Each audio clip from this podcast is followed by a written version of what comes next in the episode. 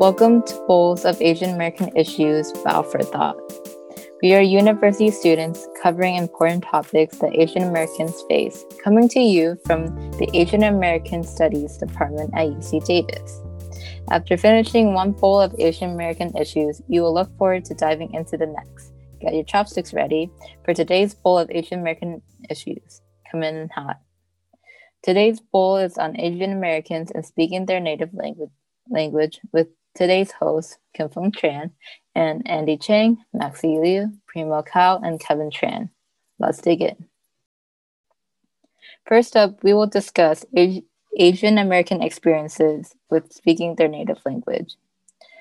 But before we do that, let's let's start by defining what a native language is. So, according to DocCo, a native language quote refers to the language a person acquires in early childhood because it is spoken in the family and or it is, it is the language of the region where the child lives. This is also referred to as one's mother tongue or first language. Now, here is a story from Maxie about her experience with her native language. Thank you, Kim Fong. Uh, for those Asian Americans who speak their native tongue as a first language, they have a bond to the native culture. First language has the power to influence people learning, living, and thinking because people tend to read books, watch movies, and have discussions in their first language. For example, I love reading, but I tend to read books in Chinese, and I also have the ability to feel the beauty of Chinese culture, since the language is a medium to the culture. So Asian American who speak in their native language as the first language would be more accessible to their native culture. And now let's listen to Kim Feng's own experience. For some Asian Americans, English might be their first language. In a book written by Angel Trazo, a PhD student in cultural studies at UC Davis, and Woo Hee Kim, a PhD student in education at Harvard, they explored the idea of microaggressions and and languages. Trazo described her experience of going to office hours for an assignment and was questioned by her professor if she spoke any other languages. This led to Trazo having to confirm that English was her first language. From looking at this experience, we can see how language ties in with microaggressions. Trazo noted that by assuming she spoke another language based on her racial phenotype, she was seen as a perpetual foreigner. This would not have happened if she was white. On a similar note, I wanted to share my experience with my native language. I grew up learning two languages, Cantonese and English. However, in my experience, I felt that when I started to, to learn English and consume media in English, I also started to form a language barrier with my parents.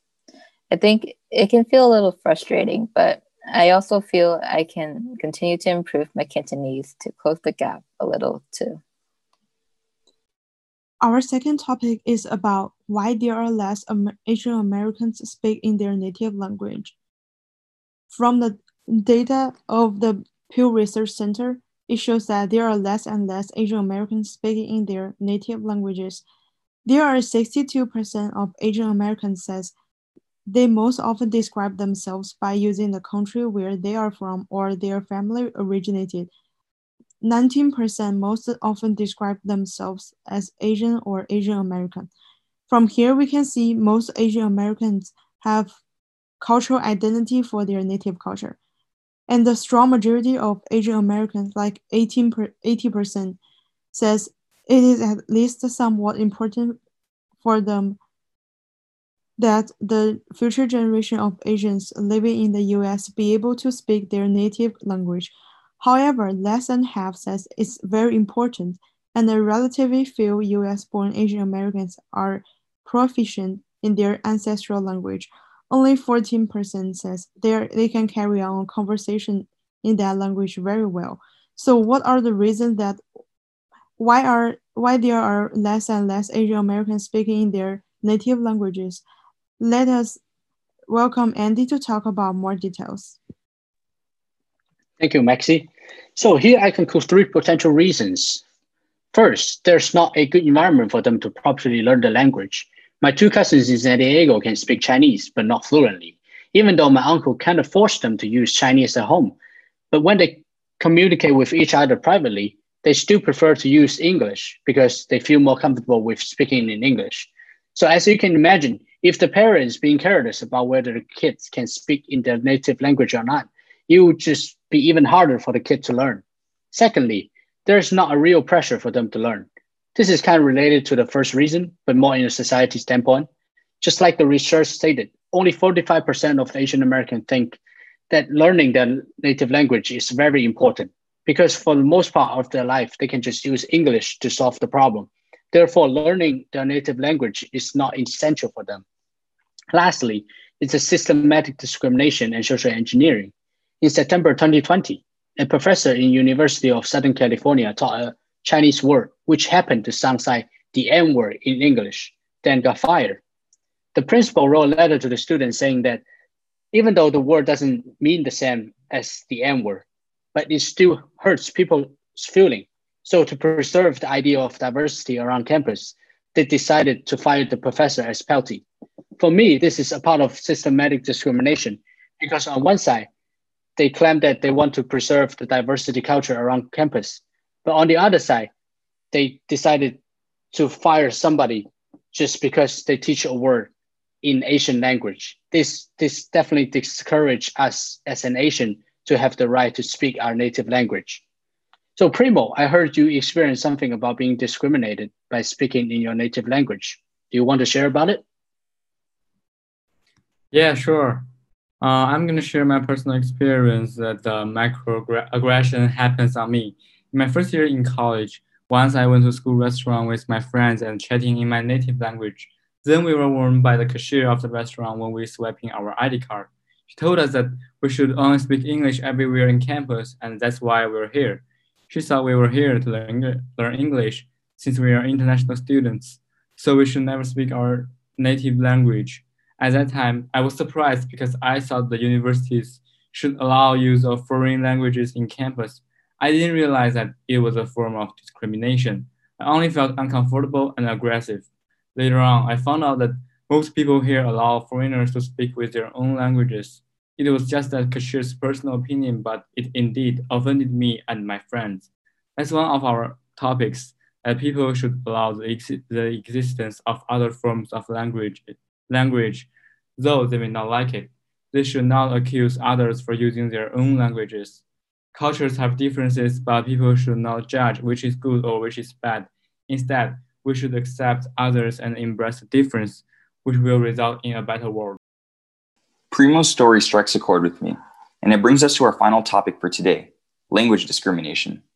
There's this really insightful quote by Kiki Takayama, a contributor of Fight the Tower, she says that English as a second language or English with an accent is a discriminatory factor that international schools or ethnic minorities face.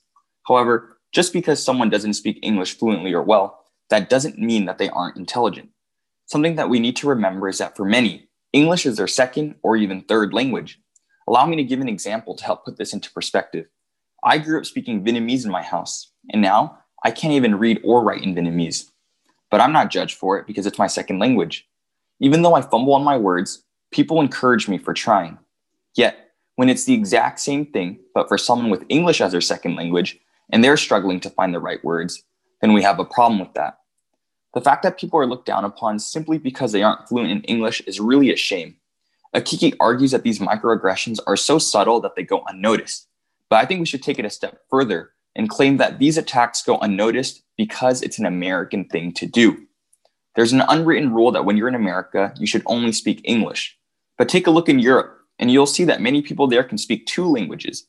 And if foreigners can't speak their language, they're extremely accommodating. And so instead of being so judgmental, I think we should be more embracing. Let's encourage others to speak their native language. No one should feel the need to suppress their past. Otherwise, we're making ethnic minorities' experiences invisible, and that really marginalizes them and their stories. Another thing that we should do is to show interest in their language rather than questioning why they aren't speaking English. It's not right to put restrictions on how someone expresses themselves. Finally, this all starts with letting others speak their native language. It should be celebrated as a good thing, not a bad thing. Our differences aren't what tears us apart, it's what make us who we are. Thank you for joining us today for Bowl of Asian American Issues, Bow Thought. Join us for the next bowl of delicious issues. Thank you.